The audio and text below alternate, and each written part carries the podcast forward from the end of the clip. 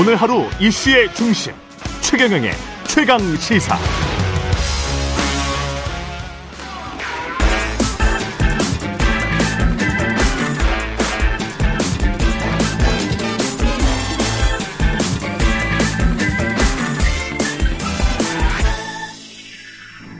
네, 한 번 더 뉴스부터 진행하겠습니다. 오늘은 오마이뉴스 과구신 기자와 함께합니다. 안녕하십니까? 네, 안녕하세요.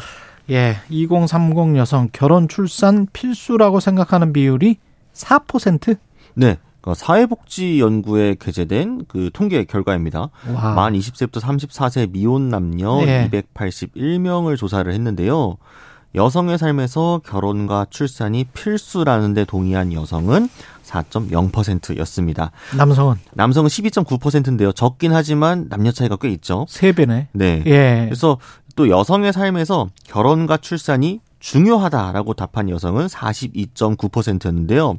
남성은 이것보다 한 20%포인트 높은 60% 정도였습니다. 음. 또 반대로 여성의 삶에서 결혼과 출산은 중요하지 않다라고 답한 여성은 53.2%로 절반이 넘었는데요. 남성은 오히려 그거의 절반 정도인 25.8%였다고 합니다. 우리 사회 구조나 문화가 아직도 여성이 결혼을 하거나 출산을 하는 게 불리하다. 본인 스스로에게. 네. 예. 이, 이렇게 이제 인식을 하게 만든 거네요. 그렇죠. 워낙 좀 가부장적인 그 그렇죠. 문화나 제도들이 아직까지도 네. 많이 남아 있다 보니까요. 음. 이게 사회적인 포용성, 그 다음에 유교가 나라를 죽인다 뭐 이런 그 책도 나오고 그랬었습니다만 뭐 문제가 있는 것 같습니다. 네. 예.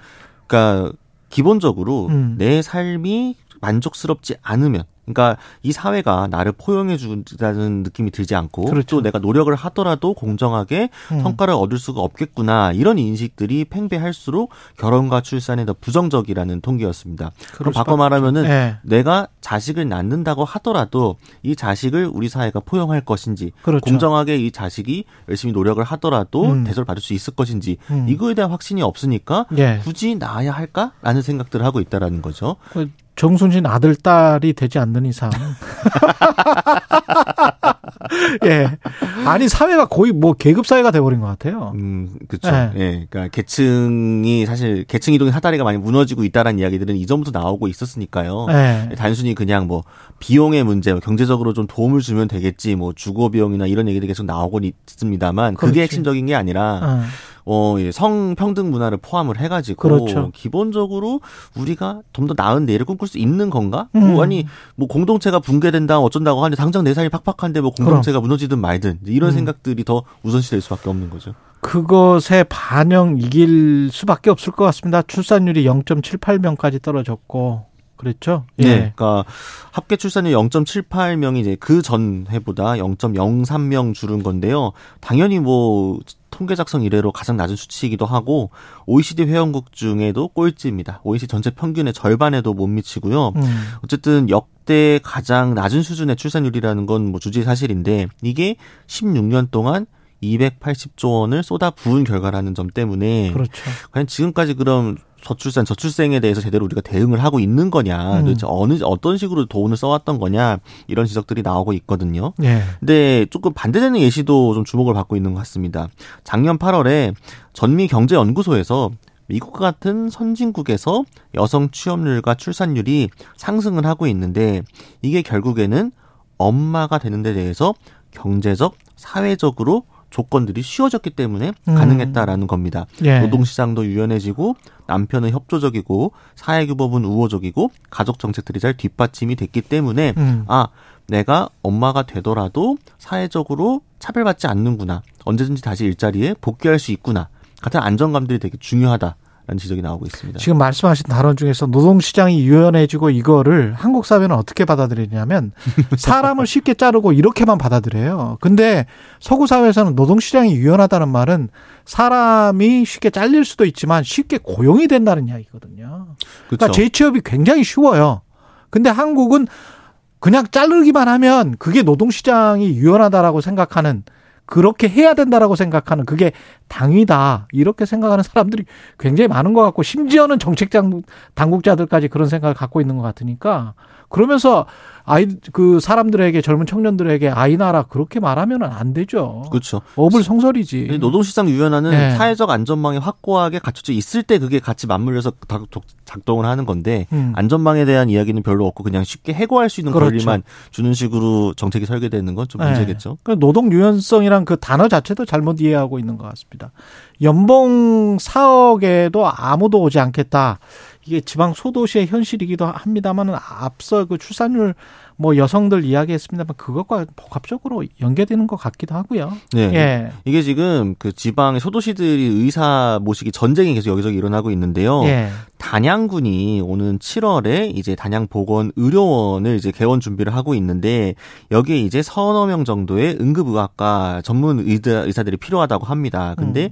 워낙 지방 근무를 기피하는 현상이 심하다 보니까 과연 지원자가 나올지 이게 좀 우려를 하고 있거든요.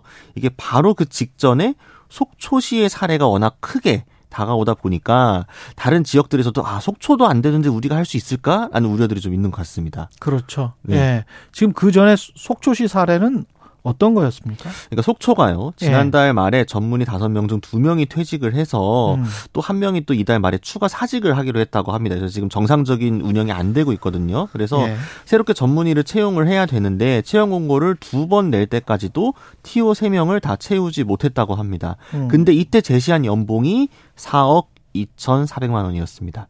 그러니까 4억 2,400만 네, 원. 연봉 4억 2,400을 제시를 했음에도 3명을 뽑는 자리에 결국 한 명만 지원 면접을 보러 와서 이한 명만 뽑았고 음. 두 명이 여전히 공백 상태라고 하는데요.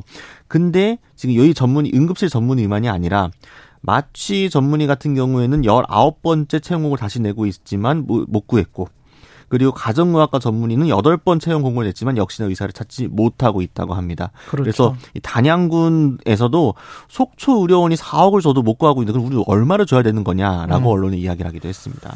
의사들의 이기주의라고 지금 생각을 하는 걸까요? 성일종 정책위 의장이 이제 집단적 이기주의라고 한마디를 집단적 했- 예, 이기주의다. 한마디를 했다가 굉장히 좀 의사협회로부터 비판을 많이 받기는 했는데요. 네. 근데 어쨌든 지금 여당에서도 여권에서도 공공의대 설립이라든가 의대 정원 확대에 대해서 조금씩 만지작거리고 있는 것 같습니다. 근데 음. 이게 문재인 정권 때 같은 이야기가 나왔었는데 그렇죠. 그때 국민의힘이 좀 반대를 심하게 했었거든요. 그 수도권 집중과 지역균형 발전인데 이렇게 단순하게 생각해 보면 될 것 같아요. 외자 유치를 할때 돈만 많이 주면 외자 유치가 됩니까? 전혀 그렇지가 않습니다. 전혀 그렇지가 않고 뭐 월스트리트 저널이든 세계적인 컨설팅 회사든 간에 제시하고 있는 항목들이 한 여섯 개 정도 되는데요. 거기에 아이를 기르고 낳을 수 있는 교육 환경, 지역의 커뮤니티, 이거 굉장히 중요합니다.